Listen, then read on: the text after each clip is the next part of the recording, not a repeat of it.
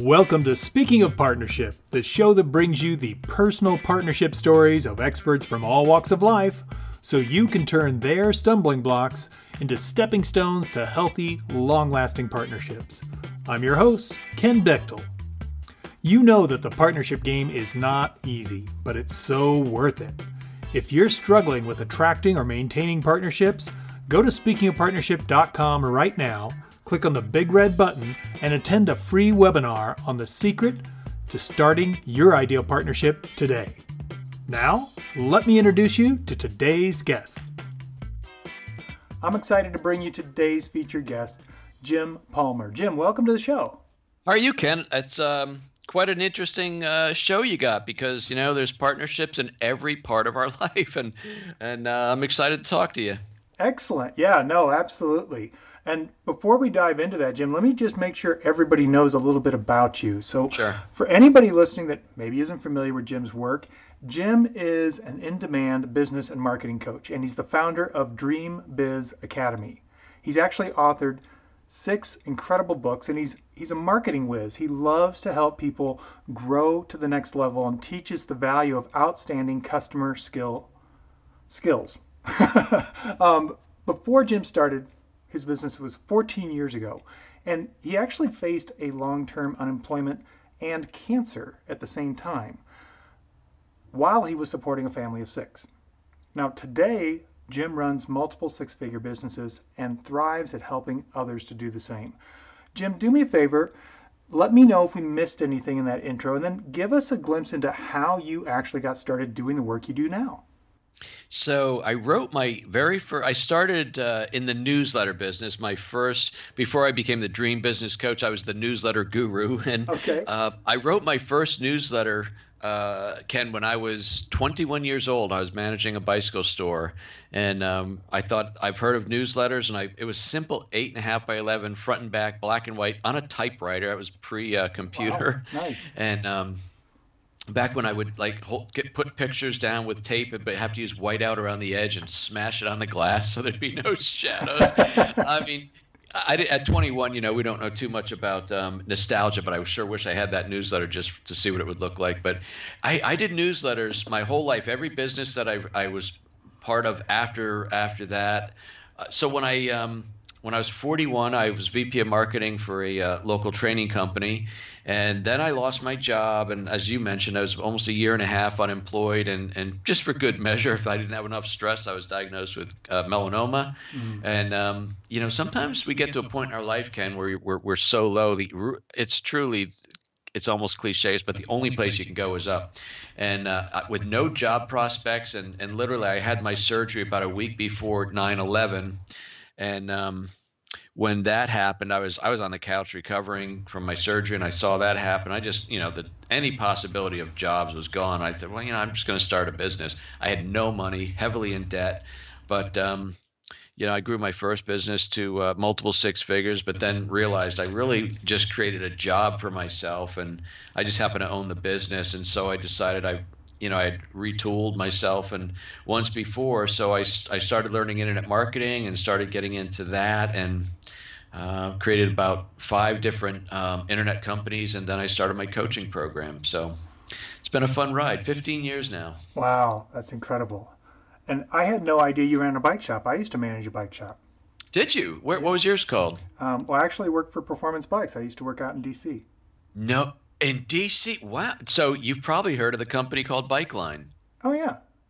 So when I worked for ten years for this, uh, what, what at the time was a competitor to Bikeline, um, I, I, was actually uh, hired to be a manager of this store that was going to close because it was it was doing about 250 280,000 in sales we'll fast forward for the sake of our discussion here. About six, uh, little, actually about five years later, I had the store doing a million dollars, and uh, which, as you know, in the bike business was pretty high. Yeah. And and that caught the attention of the owner of bike line who hired me to first as a regional manager, and a year later we started franchising that business. So I spent, I literally spent about 25 years in the bike business altogether. Nice. I remember well when Performance, you know, big catalog, uh, mm-hmm. started doing retail, and um, they they sprouted up all over the place, including you know right in Pennsylvania. Yeah, yeah, absolutely. That's so funny. That's amazing how paths cross.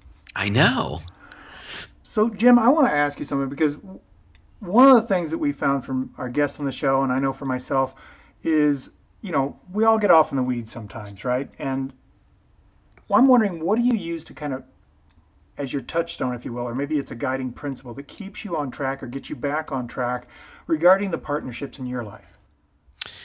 Um, so, well, first of all, you know, I'm a um, I'm a man of faith. I'm, I'm, a Christian, and I start every day. In fact, I try not to get out of bed without giving thanks for the day because when you know when you faced cancer, and there was about a three week period before my surgery, Ken, when I didn't know if I'd be alive in five years. So you get real clear on what's important, yeah. and whether you, you, know, you wake up and it's snowing or raining or you don't feel well, whatever it is, I think every day is a gift and a blessing. And so, you know, I give thanks for the day and I and I'm really clear and focused. Not that I was always this way, but I'm very focused um, on what my goals are and what my priorities are. It's God, my family, which obviously my wife is there, and then. Um, uh, my business and right now my business my internet company's run on autopilot i've got a team of 13 people so i almost don't do anything with those but so my day uh, which is about three days a week, I, I, work with my coaching clients and do interviews like I'm doing with you now. So mm-hmm. that's my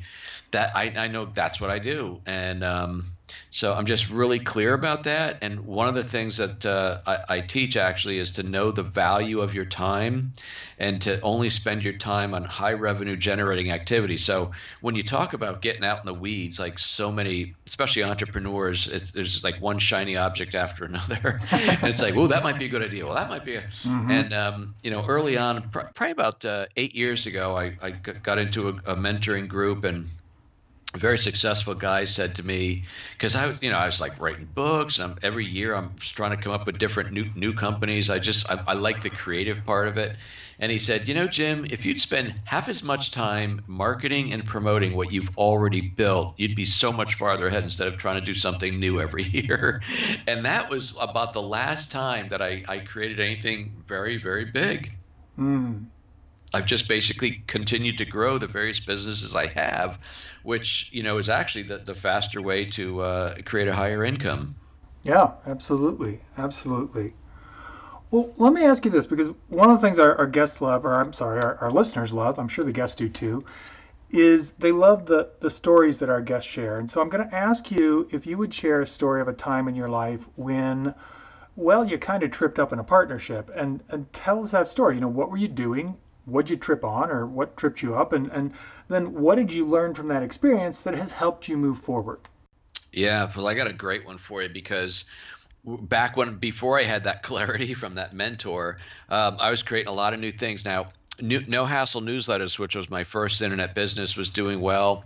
Um, i created no hassle social media. I created concierge print mail on demand. So i felt like man this everything i try seems to do well uh, not that I didn't make mistakes, mind you, but so a good friend of mine is also an entrepreneur. He's in the printing business, and and he said, you know, this thing that you're doing with the newsletters and the templates and things, he said, I bet you that uh, there's another business there because uh, he was familiar in in printing business there's uh, what you would call shopping center printers like Sir Speedy or Quick mm-hmm. Printing, places like that. He goes, and, and, as as I told you earlier, Ken, you know I had some uh, franchise experience, and a lot of times a franchise owner is somebody who who thinks because you're going to pay a little bit more to open up, and you're going to get to use somebody else's name and somebody else's proven system, air quotes here, um, you know, it's going to be a fast way to successful business. Well, they come to learn. Well, you still have to go out and sell and do marketing and stuff mm-hmm. like that. But he said so the what we're offering, a lot of those uh, local print shops they work with entrepreneurs and small business owners. So not only do they need business cards and letterhead, but they they could use newsletters. But you know, it, it the reason no hassle newsletters works well is because not every small business has the wherewithal to write and design their own newsletter. So, anyway, long story short, we decided that uh, we're very good friends. We see eye to eye in business and things like that. We decided to start a new business and become 50 50, 50 partners. and the one thing we did, and I'll, I'll say this if anybody's thinking of a partnership, most of them don't work for one reason or another. But uh, my friend Bobby and I were so we were we just wanted to preserve our friendship. That you know, if something went wrong, we still wanted to be friends. So we ended up spending about two thousand dollars. We hired a lawyer to generate some documents, some partnership agreements, kind of uh, we laid out what we what would each of our responsibilities be. If somebody wanted out, how would we value the business? We tried to think of everything that would become a problem if it didn't work out. Well, long story short, about a almost a year into it, we decided to pull the plug because we each put at that point about 15 grand in it. So we spent about 30 grand marketing and, and development, and it just wasn't going to work. We knew it wasn't going to work, and we were able to go through the whole. Um, to, to, the process of dissolving it, and um, we're still great friends today. Uh, so it, there's a good lesson there. Now, let me give you a lesson which I think was part of your original question. Why didn't it work? because we didn't do enough research. Now we we totally believed, based on my franchise experience and his knowledge of who those people were, that this would be a good home run for him, and I still think it would have. But we didn't count on the fact that a lot of those people, gosh, not a good way to say this, are lazy and they think they can just sit behind the counter. And if they're in a strip center, somebody's going to come in, they're going to place an order. They might see the table tent that we, we actually made for them. They go, Oh, what's that newsletter? I'd like to get that too. Well, they actually had to sell the service. And you know what I mean? So mm-hmm. we, we actually signed up several people, but then they didn't do anything other than make the service available, but they didn't really sell it. And that was something, I don't know how we could have actually researched that by way except maybe going out and talking to a lot of people. But anyway, that that was my partnership story. Yeah, and you know, you said something there that I think is is applicable in all types of partnerships, which is the form. We all there's always some form of research. I mean, that's what dating is. Dating is research. Yeah. You know, is there enough here to have a partnership? Does this work? Do we have things in alignment? Do we do we complement each other? And every type of, of partnership, there's some level of research that helps inform, you know, how or if we move forward. So you gave a great example of, you know, hmm, at the time we didn't know that we hadn't done enough research. We thought we had it figured out. And sometimes we do, and that's fine. But what we need to recognize is that you can't skip the research part. Yeah. And that's what a lot of entrepreneurs, whether it's in a partnership situation or not, Ken, is so many people get so hopped up on their own idea and they charge forth and create this whole program. And so, and then they find out, well, I guess there's not a big enough audience for it. And so, as to the degree that you do more research, like 10x the number, the amount of research you think you should do, and then you're going to have a better idea if you got a, a home run or not. Yeah. Yeah, absolutely. Well, Jim, I, I want to ask you another story around kind of a mess up in partnership. I'm going to call it a duh moment. So, is there a time when you were like, oh my gosh, how did I miss this for so long? I can't believe I've been such a knucklehead. And you had this wake up moment that then ended up being a building block for your future successes. Yep. And um, I actually call this. People are going to think we planned this, but no, I've just got enough stories that I can reel them off the top of my head. But I actually call this one, Ken, one of my most embarrassing moments. But it mm. was very much a duh moment. So I think the year was somewhere around 2009, maybe 2010. Um, you know, I had several businesses going. At that point, I'd written two books. Uh, I had started my coaching program, and it was growing. You know, I think I had five people the first year, 11 people the next, but I wanted to grow really fast. Um, and so I joined this uh, mastermind group, which had other very successful coaches in it, because I really believe that's the power of masterminding and mentoring and, and getting help from successful people.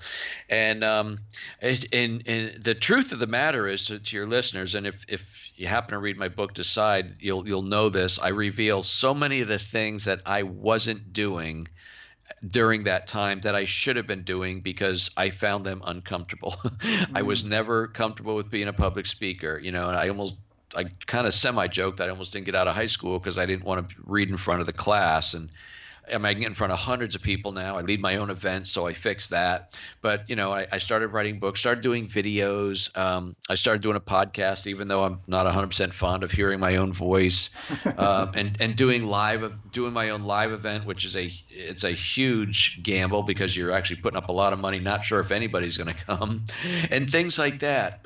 and so anyway, uh, I remember I was out in California. I live in Pennsylvania, and um, uh, the only saving grace is this this man who was a he ran a multi-million dollar coaching program. So i looked up to him like holy smoke this is the the holy grail of coaches right? And um, he didn't he didn't do it in front of everybody so that was a good thing. But he took me aside on one of the breaks and he said jim let me ask you something. How is it that you want to be as successful and have a, a very profitable coaching program like some of the people in this room yet you don't seem to be willing to do some of the things that they have done and continue to do to build their their businesses. How is it you think you're entitled to that same level of success, but not willing to go all in and do the work that's necessary? How does that work?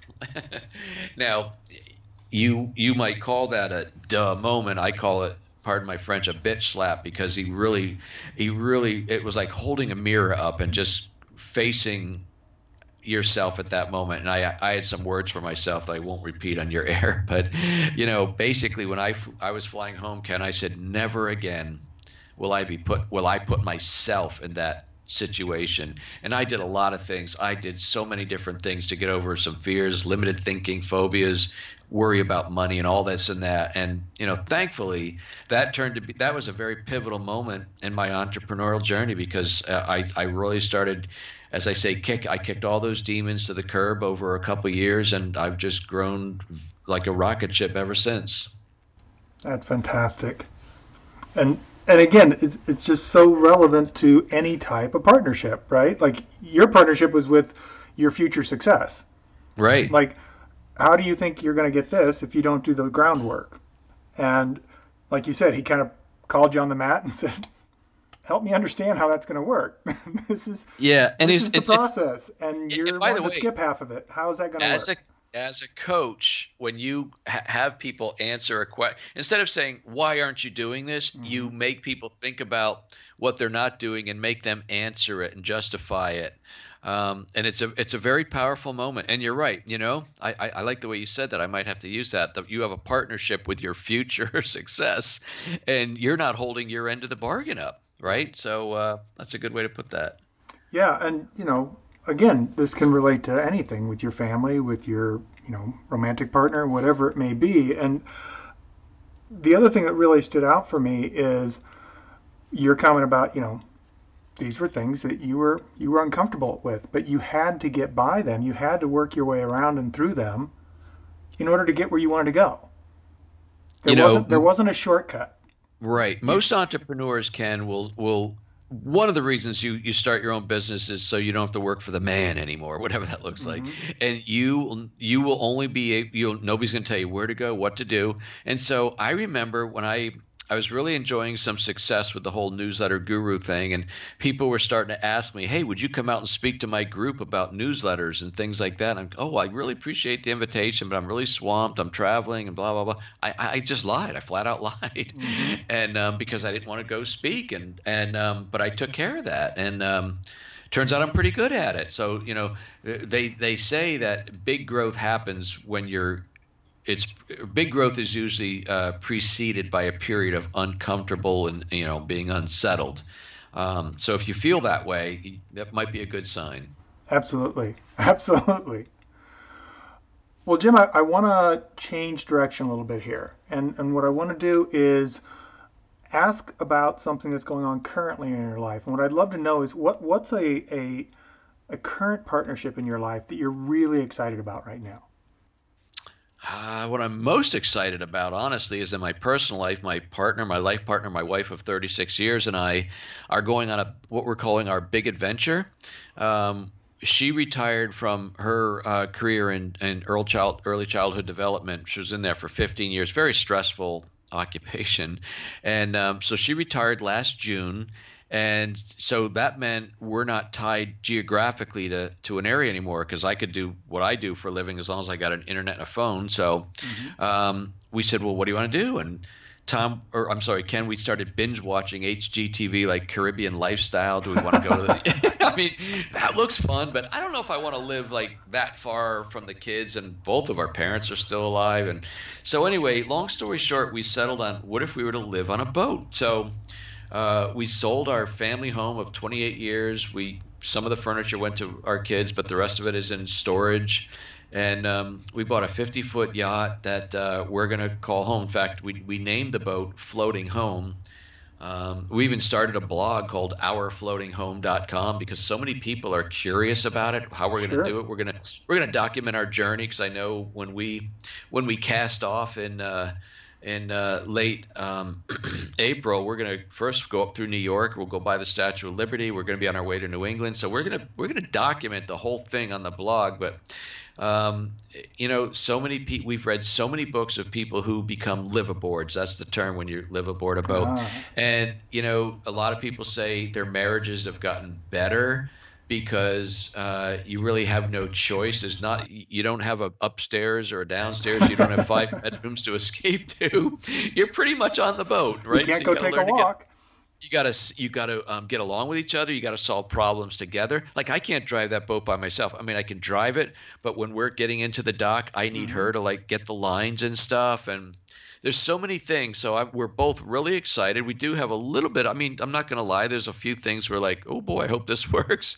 But um, yeah, we're just so excited that. Uh, and I'll tell you this: when we decided to do it, this was like. Uh, back in July. We kind of said, yeah, we're going to do this. And then your mind starts playing the what if game. Well, what if it doesn't work? What if it, you know, what if the boat costs like 10 times more than we think in repairs or this or fuel and and you know what if we run aground? What if we hit somebody? You know all these re, you know because stephanie and i are we're just very kind of both of our parents were conservative and and we we live a life that we've always had the proper insurances. Our mortgage is always paid and we did the right by our kids and we, we've been very predictable and safe. And the last thing that would be considered a safe investment is a boat. Let me right? But and so uh, i remember reading this book and um, it was about traveling up and down the intercoastal waterway. And the guy said, so many people think about living on a boat, but they don't do it because they play the what if game, kind of like I just said. And he said, but yeah, what if you do wake up every day and there's a new challenge and you fix it, repair it, learn how to overcome it, or you learn a new skill? You're really good at reading charts and predicting the weather and all these different skills we're going to have to develop. He says, what if you say yes? And you find out you just have the adventure of a lifetime. And that's one of the things that sold me. And I remember telling Steph that, and then she got an email when we were both, we haven't pulled the trigger yet. We didn't put our house on the market. It was just very much in the planning stage. And then she got an email, one of these daily inspirational emails, Ken, and it was uh, a Hunter uh, quote from Hunter S. Thompson and I'll, I'll probably get it wrong, but I'll get it pretty close. It said, Life is not meant to be lived so you arrive at heaven's door in a well preserved body. You're, you're meant to skid in all dusted and bruised and say, Wow, what a ride, right? So, the safe thing for us to do now that our kids are all gone would be maybe to downsize to a townhouse and just next thing you know would be a retirement home, mm-hmm. you know. But this is this is the unsafe thing, but we're gonna we're gonna say, Wow, what a ride. So, that's something we're really excited about. Well, yeah, I can imagine. And you know what this reminds me of, and you'll appreciate this having been a, a bike shop manager. It's what we always used to tell people when they wanted to buy a tandem bike. Is mm. this is going to test your relationship? Yeah. Because you both got to work together all the time so before we bought a boat with a motor like 10 years ago we got kayaks because ah. we our, our house was right by a lake and we thought well maybe to save money we'll get just a tandem kayak so i remember going to this kayak store and we we said that and the guy goes well i said uh, we're thinking about getting a tandem kayak and he goes why you want to get divorced that was his answer and you know what was funny is um, we rented a tandem kayak down at the Jersey Shore once, and we're paddling around. Had no plan to go anywhere, but the person in the back steers. That's just the way it goes. Mm-hmm. And so my wife goes, Why are we going this way? I said, I don't know. Where do you want to go? She goes, I don't know. Okay, you want to go the other way? I'm not saying I want to go. And all of a sudden, we're like, we're just like, Well, who's in charge? Well, I don't want to.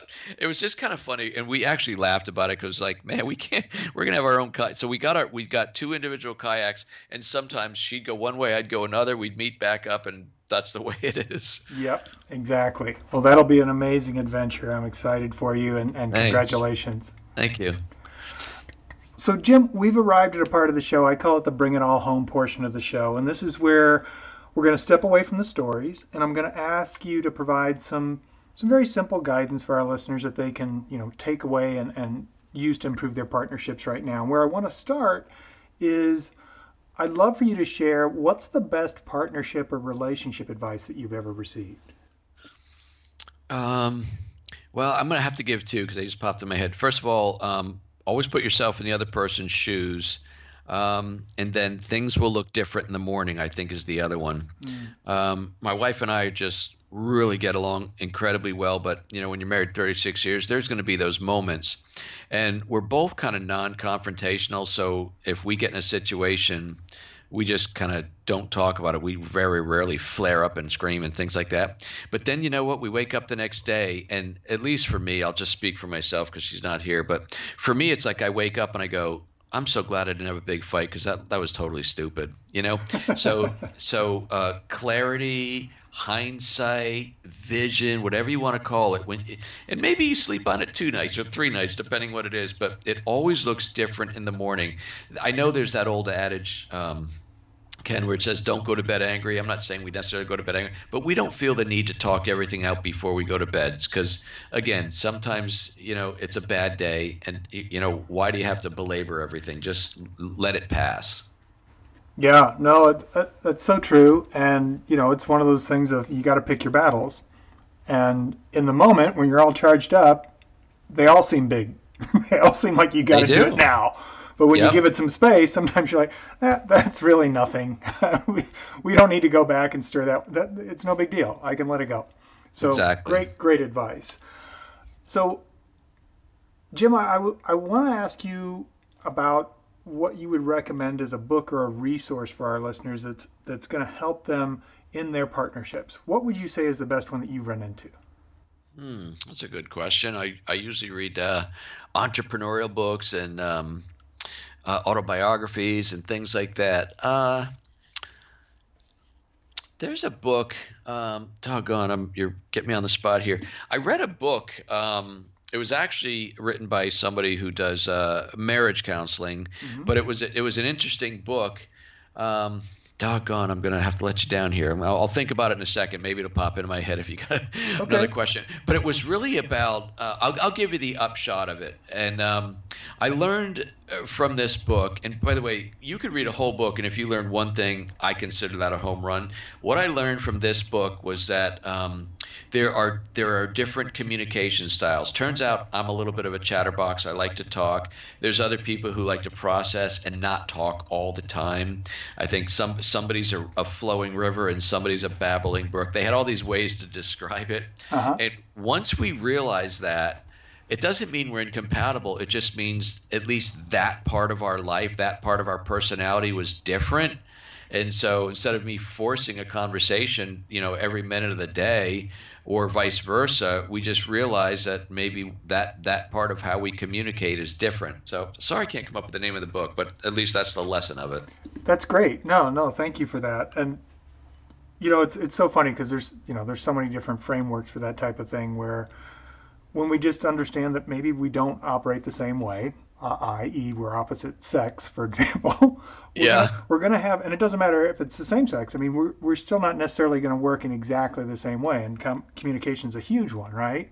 Where somebody's like, oh, I just, you know, they hate silence. And the other person's like, I love silence. It doesn't mean I don't like you or that I'm mad at you and vice versa. Just because we're talking doesn't mean I like you. So it's you have to pay attention to oh, how does this person work? And again, do the research to see if this is actually a good match for a successful partnership.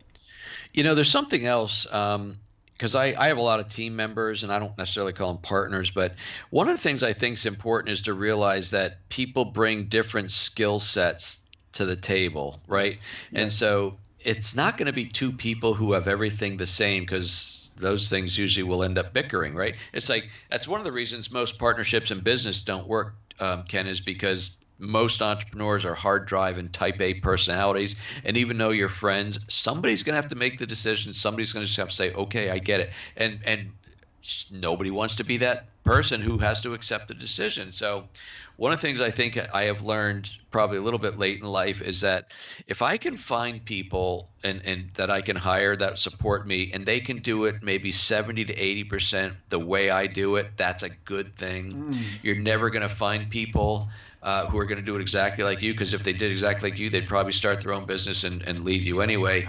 So um, realize that um, having somebody do it a certain way and, and just support you, that's a good thing. So I look for people that support the things that I don't want to do or the things I'm not good at. And even if they don't do it 100% the way I would do it if I was to do it, I said, you know what, that's freeing me up to do other things, if, if that makes sense. Absolutely. No, I, and I'm, I'm so glad you brought that up, Jim, because I think it's such a vital thing for us to recognize is we all bring something to the table and we're not none of us are designed to be able to do everything equally well. There's kind of this myth out there that you have to be fully fully balanced and well-rounded and you know work on all the things you're not naturally good at. Well, why? Cuz somebody else is naturally good at it.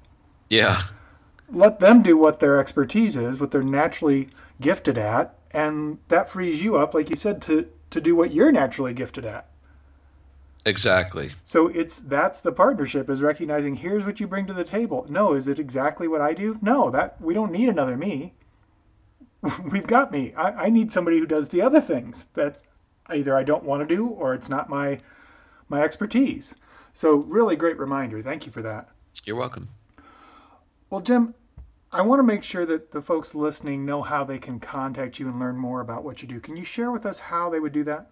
Sure. Um, my kind of my main website is getjimpalmer.com, www.getjimpalmer.com, and from there you can link to my, my weekly videos, my podcast, my different books, courses, programs. There's a ton of information on my blog. I blog regularly, so uh, getjimpalmer.com. Perfect. That couldn't be more simple. I know, right? Yeah, I love it. Well, it could be it could be simpler if it was just jimpalmer.com, well, but that's the next yeah, baseball right. player, right? You're right. Well, Jim, I just want to thank you because your insights and, and, your stories have been incredible. I know the folks listening along with me are going to be, you know, learning from this for a long time. Thank you so much for being on today's show. My pleasure, Ken. Thanks for having me. You're very welcome. Thank you for listening to Speaking of Partnership. Head over to speakingofpartnership.com for links and recaps of every show and so much more. Be sure you catch the bonus stories from our guests on Follow Your Yes Friday. It's easy to do. Just go to your favorite podcast directory, search for Speaking of Partnership, and click subscribe. Like what you hear?